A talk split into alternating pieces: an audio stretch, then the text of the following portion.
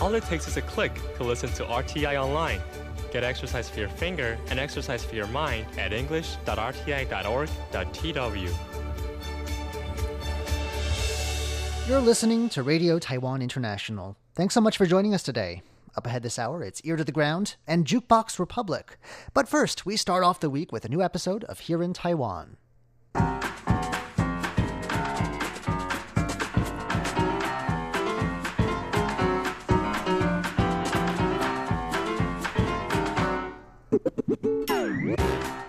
Hello, hello, hello, and welcome to Here in Taiwan. Today is Monday, May 27th. I'm John Van Trieste, and joining me here in the studio today, we've got Jake Chen. Hello. And Paula Chow. Hello. Up next, New Taipei City invests big in building what it calls smart classrooms. We'll be finding out what those contain. Also, Indian students in Taiwan get a taste of home, and why Taiwan, despite its love of Hello Kitty, does not appreciate Hello Kitty stamps in passports. All that coming up next. Please stick around.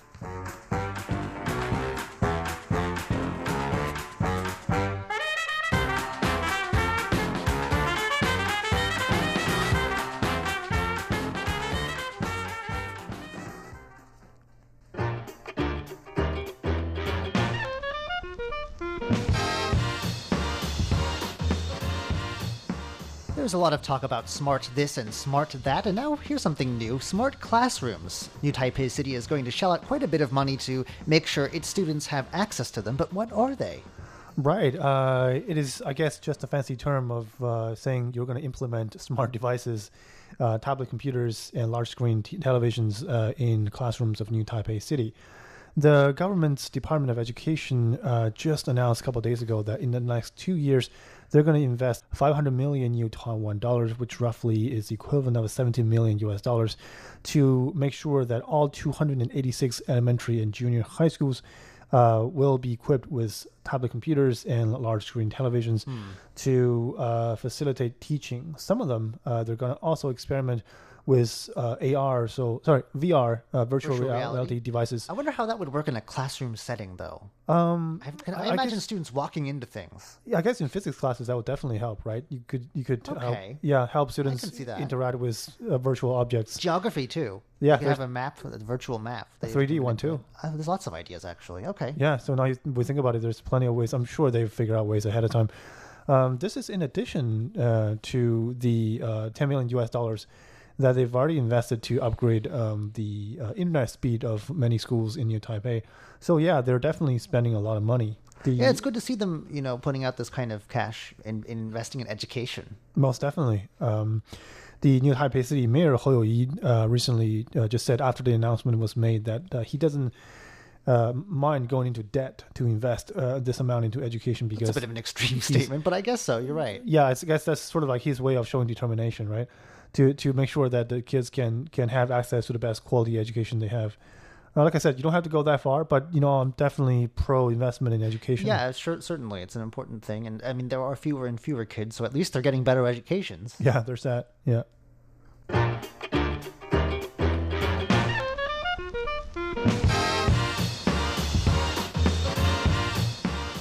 Northern city of Hsinchu, about an hour or so out of Taipei, is home to a fairly large number of students from India. That's home to a tech park, and a lot of them are in the fields of science and technology.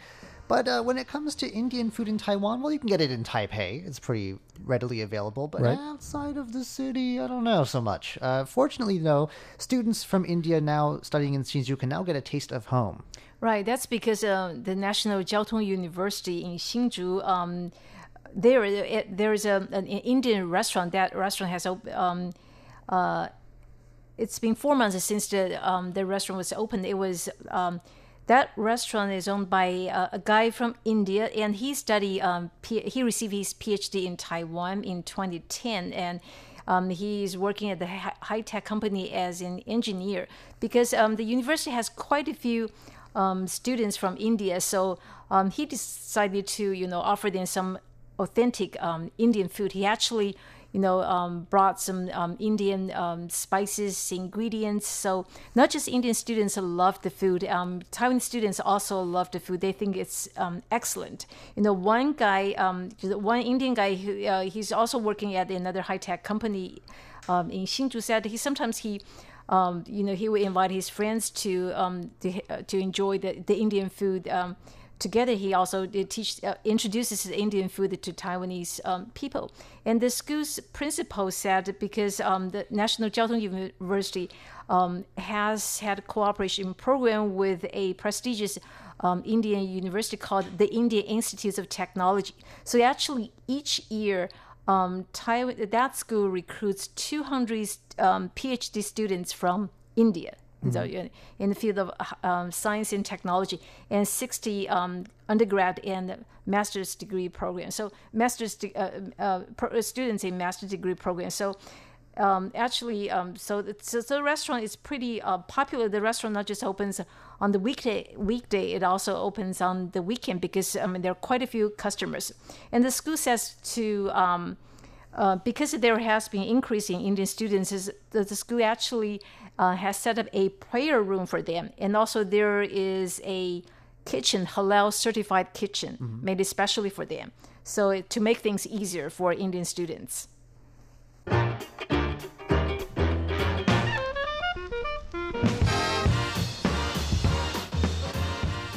Well, if you're planning to come to Taiwan, don't stamp your own passport. As cute and tempting as some of these stamps might be, the passport is not the place for them. That's what a group of Thai passengers recently found out after they were, after they were blocked from boarding a flight to Taiwan recently uh, because they had Hello Kitty stamps in their passports that they put there themselves. I was going to ask I you. I don't think that's standard immigration officer uh, fare. Practice, yeah. But how do you even get your head around stamping your own passport? I mean, I don't know. Maybe they thought they looked nice. It's sure. And they said that they hadn't had any trouble traveling to other countries with these stamps in their passports. They were in the last page, not in a very conspicuous place, but somebody at a certain airline, Taiwanese airline, that happens to be well known for having a Hello Kitty themed jet actually stopped them from boarding one of their flights. Ooh. For that reason, they said that, uh, yeah, it would uh, invalidate their passports, I guess, with such unofficial stamps on their documents, and Taiwan's airport immigration wouldn't let them in if they were if they arrived. Uh, the woman said she felt quote felt so sad. Uh, she later removed her post where she shared this story from Facebook because uh, a lot of people in Thailand apparently weren't being very sympathetic. I wouldn't be surprised. Um, what is the reason beyond uh, uh, a violation of regulation that they decided to ban them? Security concerns? I doesn't doesn't say what the rationale was. Only that they would not be admitted okay. unofficial stamps like that. Uh, so if anyone plans to come to Taiwan, make sure that you have only official immigration stamps in your passports.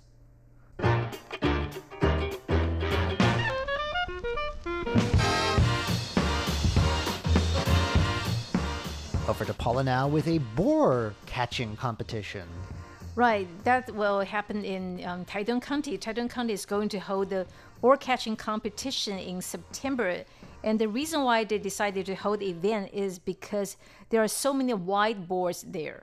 You know, sometimes you will see uh, one or two on the streets, and you will there are over 100 in mountainous areas. Well, these whiteboards um, they actually have caused damage because they um, they have caused damage to crops such as uh, sweet potatoes and uh, and taros. So it's actually they are a headache to farmers. Well, I'm surprised. I mean, I think this is a good. Uh I don't know, reason, rationale for loosening hunting restrictions for indigenous people because they eat boar. That, yes. that could solve a lot of this overpopulation issue. Right, but but but it is a is a headache for farmers. So the the um the Taitung County um uh, decided to hold the competition, and you know Aborigines um, are pretty happy to hear the news because um, uh, they will give uh, the top the winner will receive um, um, a cash award of 1000 US dollars depending on how many boards they catch and depending on how heavy they are you know okay. the, they have to measure the weight and then you know one guy one um, indigenous um, person he's from the Bunun tribe he is already retired I mean over the past few decades he has actually um, you know caught over 1,000 whiteboards. Another person who is from the Dawu tribe, he caught 20 uh, whiteboards. Well, that's yeah. interesting. They're mostly right. known for fishing. The Dawu people are. There, I don't know if there are any boars on the island that they come from. Right, but they think so. They they're pretty happy. There will be a competition. You, the more boar you catch, the the higher price. You know, the more money you will get. And hopefully, it will help out some farmers too. Yes.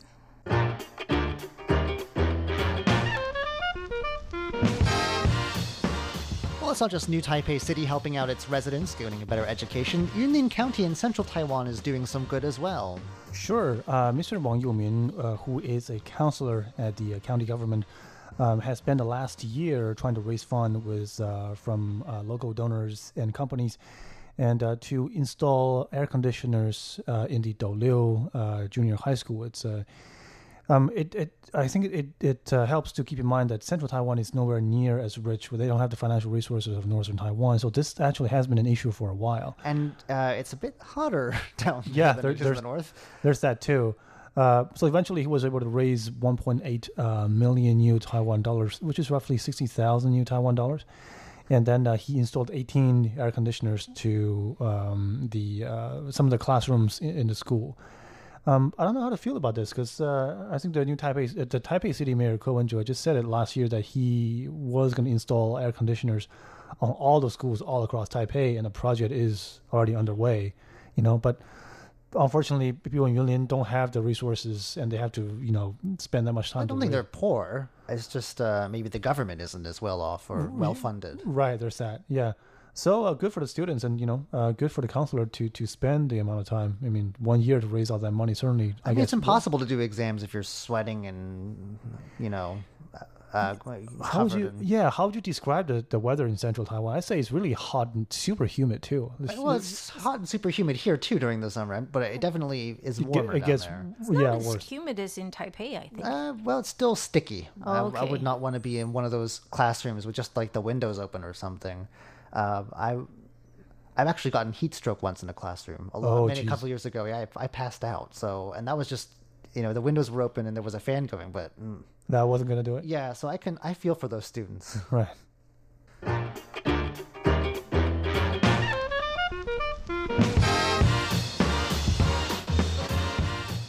Well, if you're looking to, for something to do in New Taipei, I guess if you're not a student with access to smart classrooms, uh, there's a new tourist attraction that's just opened on Saturday, it looks like. This is the New Taipei City Archaeology Park. Uh, it's the largest of its kind in Taiwan. Actually, there's a number of archaeological parks around Taiwan. Um, this is going to be opening in the Bali district, no relation to the island. Uh, it's at the mouth of the Danshui River on the north coast. Okay. And I, I, don't know if either of you have made your way down there before, but it's hoping it's home to the Shisanhang Museum of Archaeology, which is quite something to see actually uh, despite its location being a bit difficult to get to. Have either of you ever been? I've never been there. No, yeah. neither have I. It's I think an Iron Age culture, and uh, where they dug up they got, dug up a bunch of remains from this culture, and it was kind of interesting. The story about how this was discovered was this pilot was flying overhead. And the compasses went all crazy. This was many decades ago before they had like GPS and things like that. Okay. And it turned out that there was a metal in the ground, and course, the pilot thought he would strike it rich, so he went out went out to check what it was, and it was the remains of an ancient culture, not a not know, gold, gold mine. mine. No. Okay. I'm sure he was disappointed, but it was very useful to archaeologists, and they have found some very interesting artifacts, including a very mysterious-looking sort of jar with Ooh. a human face in it. Um, it's again a bit of a hike, but definitely worth at least one visit. They've got some nice wetlands down there too. But this new park is 5.2 hectares around, and it incorporates archaeology and, of course, ecology too, because, like I said, they've got very nice uh, wetlands and coastal areas there. Also, some art and, of course, education. Um, so it's going to introduce the historic site at Shisanhang, which is right next door, with some relics from Iron Age northern Taiwan, and admission's free. But it also has a, you know, it's hard sometimes in a museum where all you can see is some like pots or some coins or some things like that. Um, right. And there's it's interesting. It shows they show pretty conclusively that this culture had contact with Chinese and other mainland Asian uh, cultures. They have some coins from that could not have gotten there any other way. Right. They've got Chinese on them, I think, if I remember right. Um, so they were in contact with other, you know, beyond Taiwan. Uh, but it's you know artifacts. It's hard. So what they've got is reconstructed huts and barns and you know real things you can see besides what they dug out of the ground that shows you how people would have actually lived. So that's kind of cool. It puts you back really into this prehistoric part of Taiwan's past. Uh, you can learn about how people hunted and honed their survival skills. And, uh, you know, they're having a big festival to mark the opening of it. Uh, it, I think it's just ending now, which is a bit of a shame because they had some actually big names performing at this uh, musical the musical event portion. of the festival. They had 120 outdoor stalls, an exhibition looking at the, the relationship between humans and nature, and concerts. I don't know, you know Suming, the indigenous singer? He's very famous. I've heard of heard of him. Yeah. He's probably the most famous indigenous singer in, anywhere in Taiwan. He showed up for a performance there. Nice. Uh, there was the indigenous rap group. I don't know if I call them a rap group. They're called Boxing, and they, their first album was really good.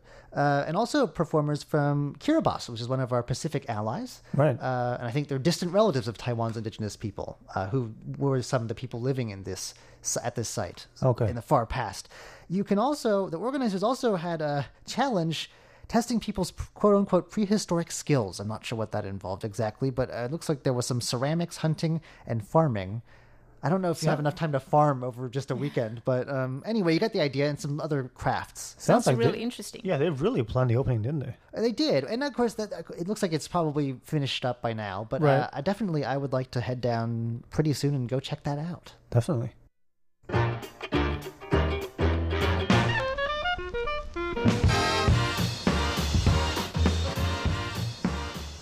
Right, now for a story that goes to show that Taiwanese people may be a bit too trusting and uh, may need to hone up on their street smarts when they travel abroad. Today's story features none other than our very own health minister, who was recently in Switzerland. Right. He was actually in Switzerland for six days, and then, um, well, he was there to raise Taiwan's profile at the global health event because Taiwan uh, has been barred from attending the World Health Assembly for three years in a row due to pressure from China. So uh, the health minister led a delegation to visit um, Geneva, and one day uh, before, while he was in Geneva, mean, he was a um, he's a hardworking person. He actually he and Taiwanese delegation actually held seventy one bilateral talks In one day? In six days. Oh, in six But days. I was say, that would be crazy, Well, one day. Still, Yeah. Seven still sixty days. Uh, 6 I'll days. pencil you in. Still, that's a lot. He thinks he did a pretty good job. I think he, yeah, he did a pretty good job. But anyway, he think the visit was uh, worthwhile because uh, he was able to raise Taiwan's profile. Sure.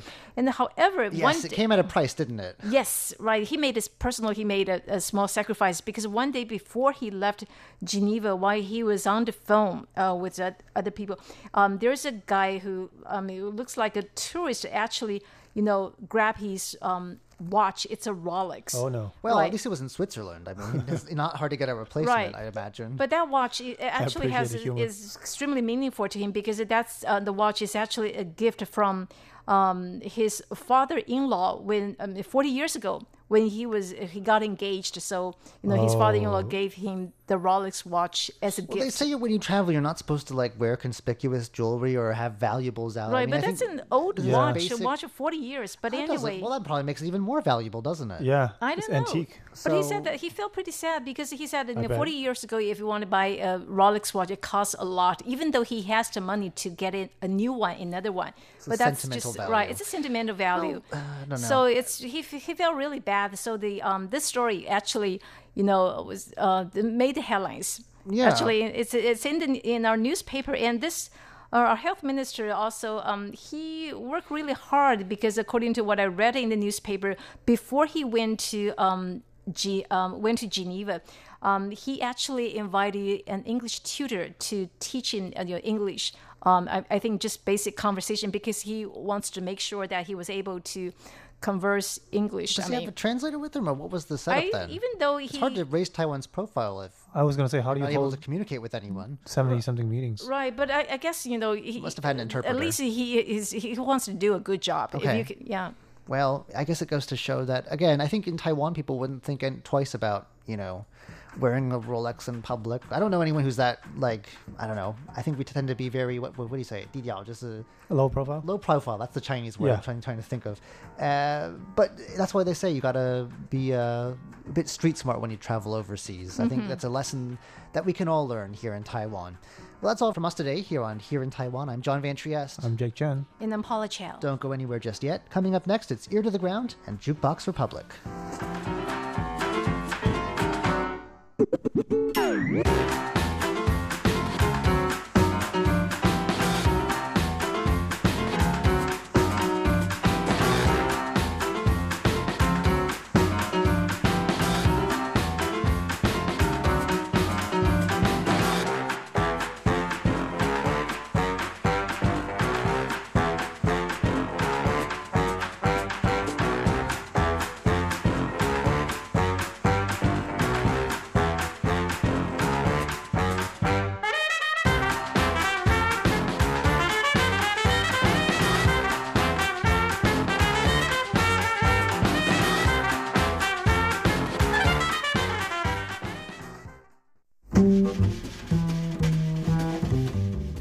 It's amazing how quickly we forget things, especially when we're carrying around cell phones that are vying for our attention. I'm Andrew Ryan, and in today's Ear to the Ground, we head to a public library in New Taipei City where I hear something embarrassing that jogs my memory. 贴紧台湾的羊耳朵 an ear to the ground.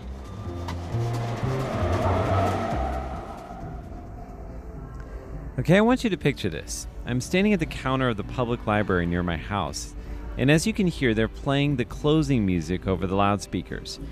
It's one of my very first visits to the library. I got my card only a week or so earlier after discovering they have a series of manga, or Japanese comic books that I like. It's called Shinya Shokudo, or Midnight Diner. I've gotten a bit hooked, to be honest, tearing through book after book and today, I've rushed to leave work on time so that I can check out one more book before the library closes at 9 p.m. Right now, it's 8:50. I've got 10 minutes to spare. But when I get to the counter, the woman points to a sign that says you have to check out and return books before 8:30 p.m. They've already turned off their computer systems, she says. I can feel the steam immediately begin to rise from beneath my collar. A bead of sweat rolls down my forehead kind of like a character in a Japanese comic book.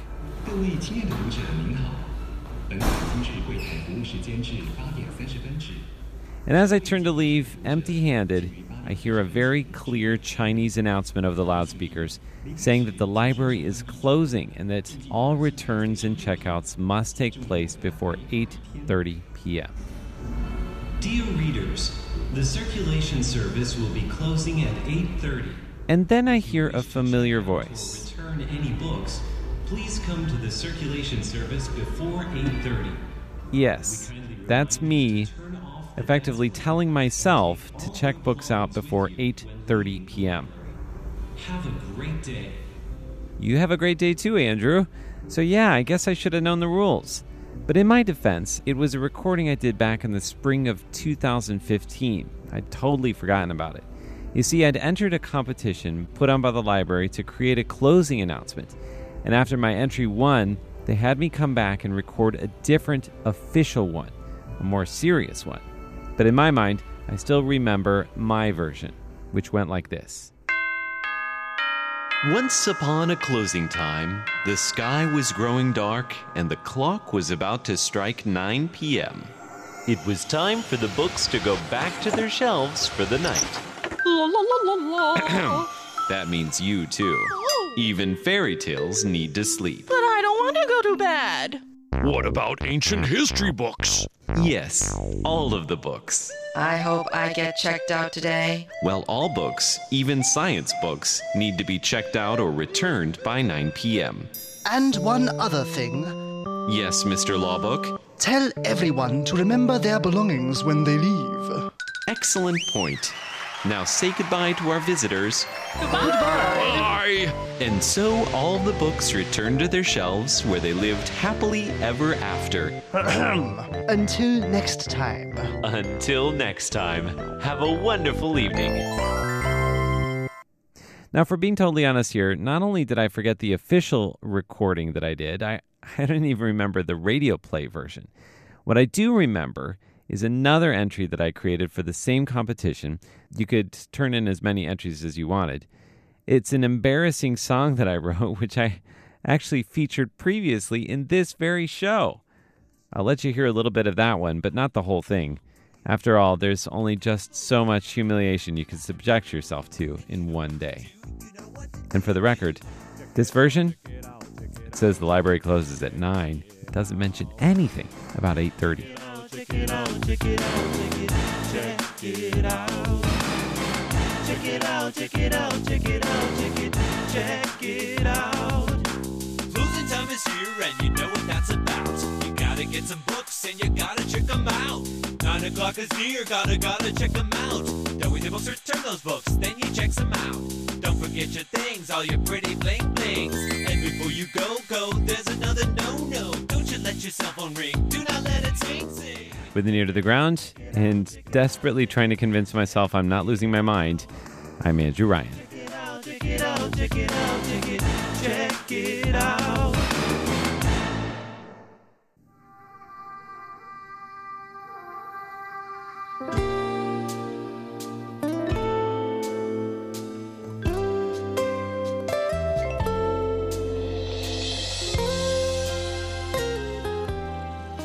Welcome to Jukebox Republic. I'm Shirley Lin.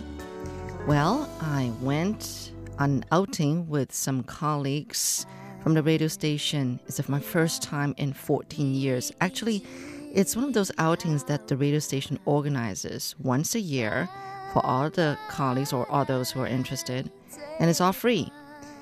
Anyway, um, I never went because it had always coincided with like new shifts and and I just didn't feel like going because actually nobody else in the English service has ever gone except for Andrew. He said he did once, uh, many, many, many years ago.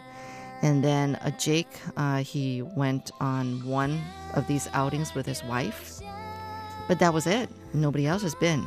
It's quite a pity. It's all free and, it's, you know, it's nice to get out of the city. Anyway, I have a song here. It's uh, in Taiwanese. 藏在枕头下. What that, I'm saying that in Mandarin Chinese. It means to hide under the pillow. Now, there's a reason why I'm playing this song. I'll tell you later. 天光藏在枕头下。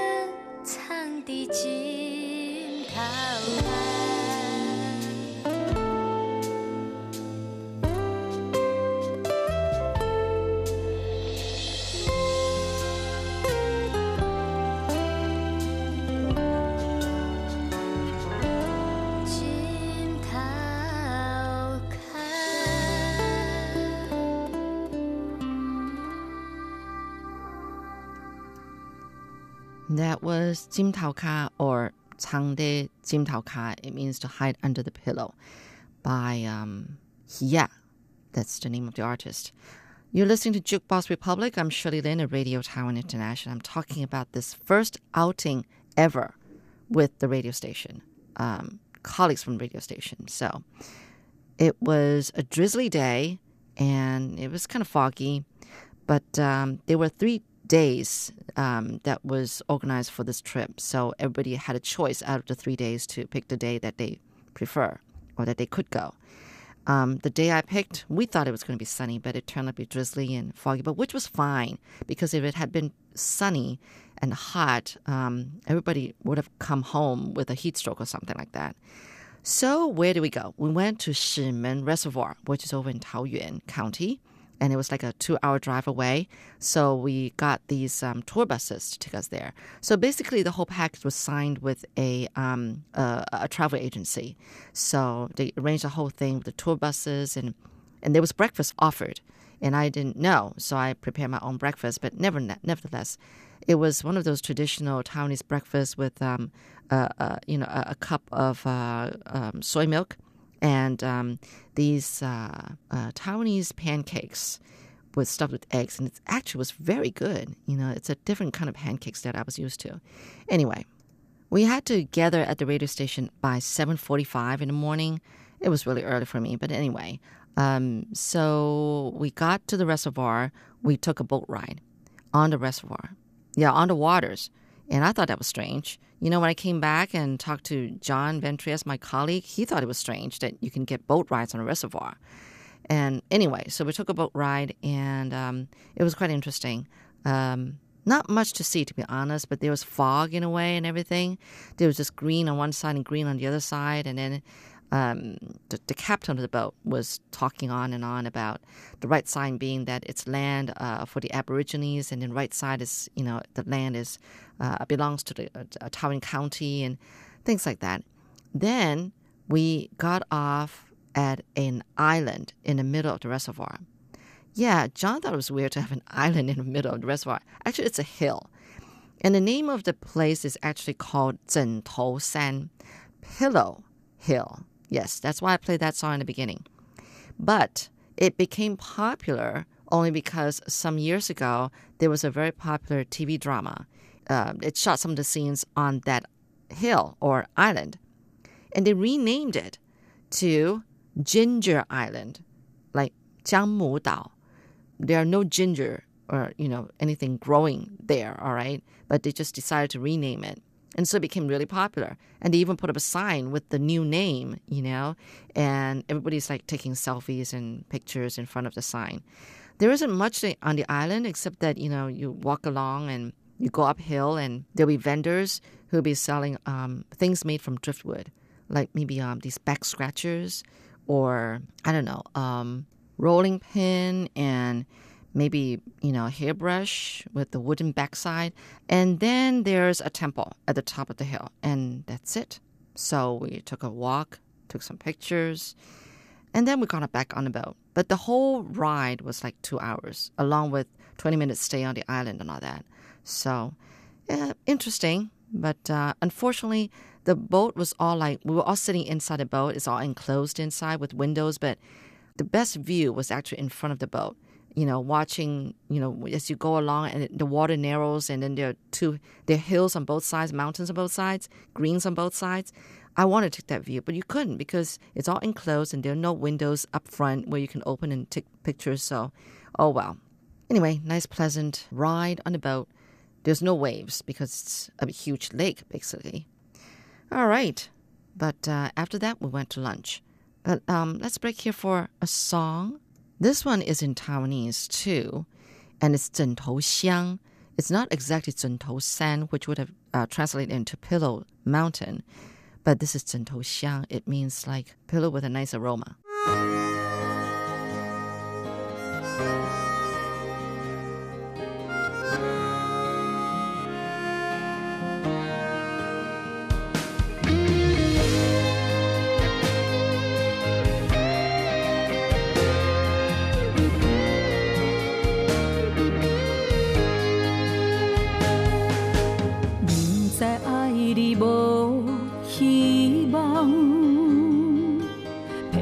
又搁来想谈，你无了解阮的苦痛，你的心中有别人，爱着不该爱的人，痴心老。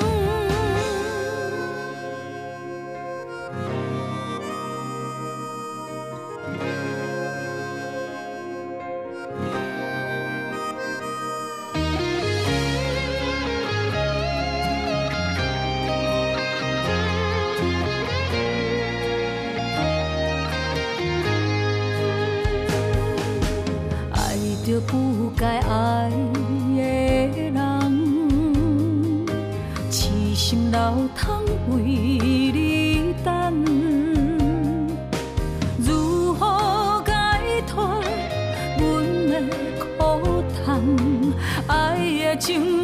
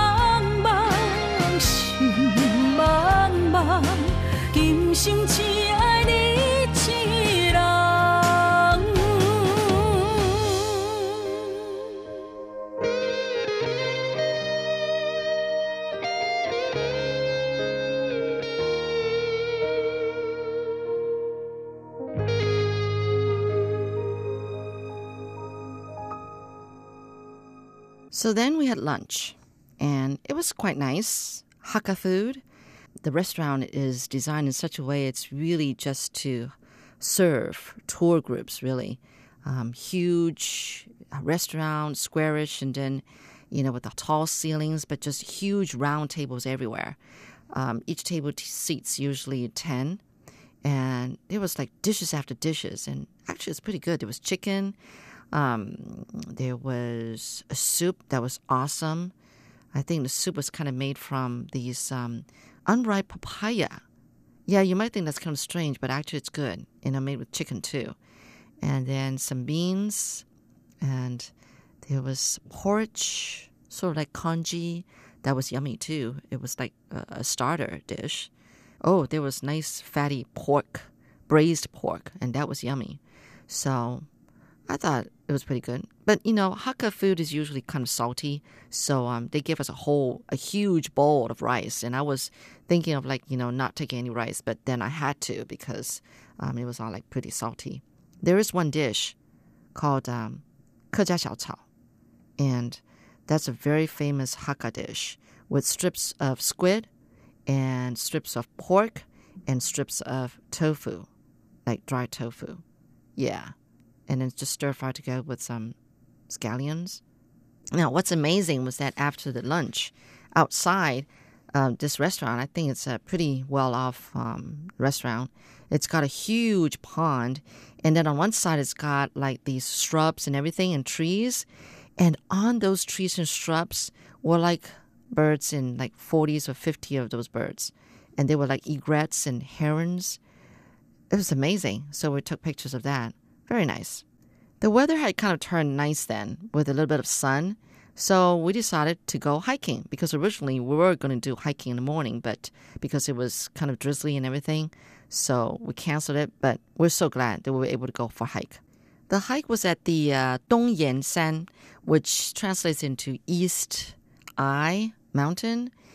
So it's um, a well managed, uh, sort of like national park. And there's all this greenery, so there are different trails to take, and we took a trail. And one of the tour guides is great at telling, talking about trees and plants. So she came along and just went on and on with stories and everything that she could tell. It was just nice to be able to, you know, walk and uh, see greens and, uh, you know, walk along uh, among these tall, tall trees and seeing a lot of greens, different kind of moss, plants. Even saw a spider, uh, one of those long-legged spiders with a tiny little body. And we also saw a camouflage, a really, really nicely camouflaged green colored caterpillar. You know, it was amazing because uh, the green on its body was like literally the same color as the rest of the, the leaves that he was on, except for a couple of strips of silver on his body. So, and it's got, you know, a fake eye, I mean, at the top of his head. So I got a picture of that. Unfortunately, came a little fuzzy, but that was really nice. The last stop was to the Daxi Old Street, where it's famous for shops selling these dried tofu strips uh, or cubes, packaged, packaged dried tofus of different flavors. Yeah, I bought some to bring home to my husband, who just loves you know these kind of stuff, especially spicy flavored ones. And then I got some egg baked in tea leaves. But what I found really interesting was the eggshell is still white, but the, on the inside, it's like this light brown color. And there's not much flavor. It's almost like boiled eggs. But anyway, so those are the things that I got from the old street. And we just walked around. And basically, all in all, I'm just glad to be able to get out, out of the city, see some green, get some fresh air. And that's a good respite from, you know, weeks and months of work at the radio station. Like I said, you know, I like taking photos, but I don't exactly like taking pictures of, with myself in it. So my pictures are all of like sceneries and greens. And so here's a song called 拍照都不会, like I don't know how to take pictures, which is not true. I do, but I just, I'm not great at taking selfies. Thanks so much for tuning in to Jukebox Republic. I hope you enjoyed this outing with me. And here's that song, 拍照都不会 by Huang Yizhen, followed by Yang Xinhua with the song Old Street 老街。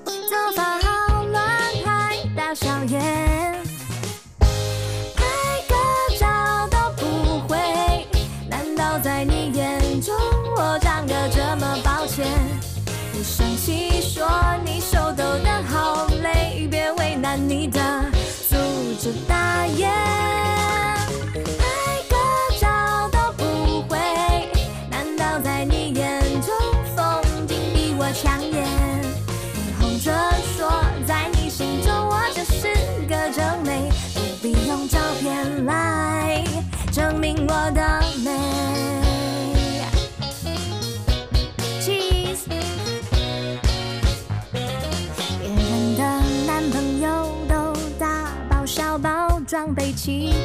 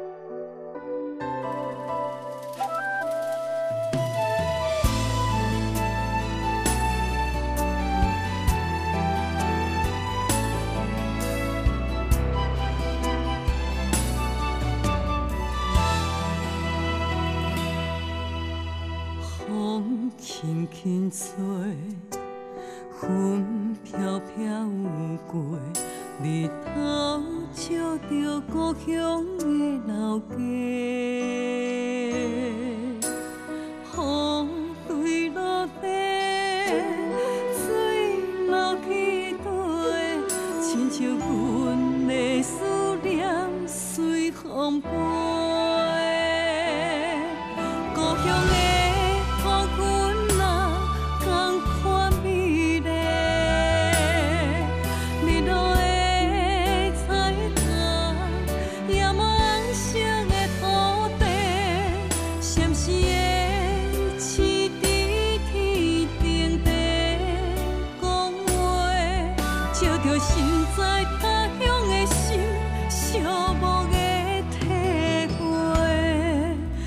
纯纯的思乡情怀，寄到天顶的月，翻山无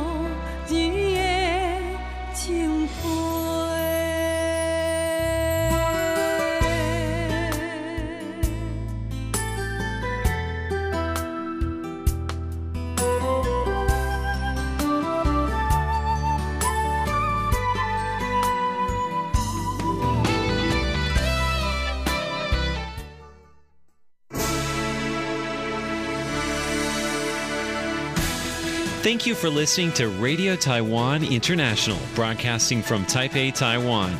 Check out our website at english.rti.org.tw. Again, that's english.rti.org.tw for the latest news and features from Taiwan.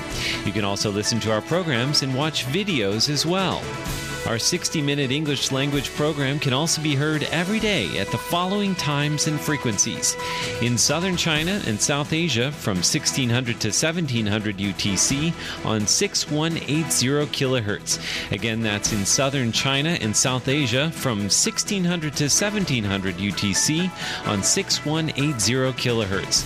And in Southeast Asia from 0300 to 0400 UTC on 15320 kilohertz.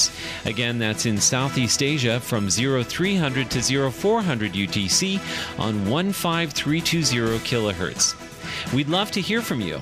Please send your comments to P.O. Box 123 199, Taipei, Taiwan. Again, that's P.O. Box 123 199, Taipei, Taiwan.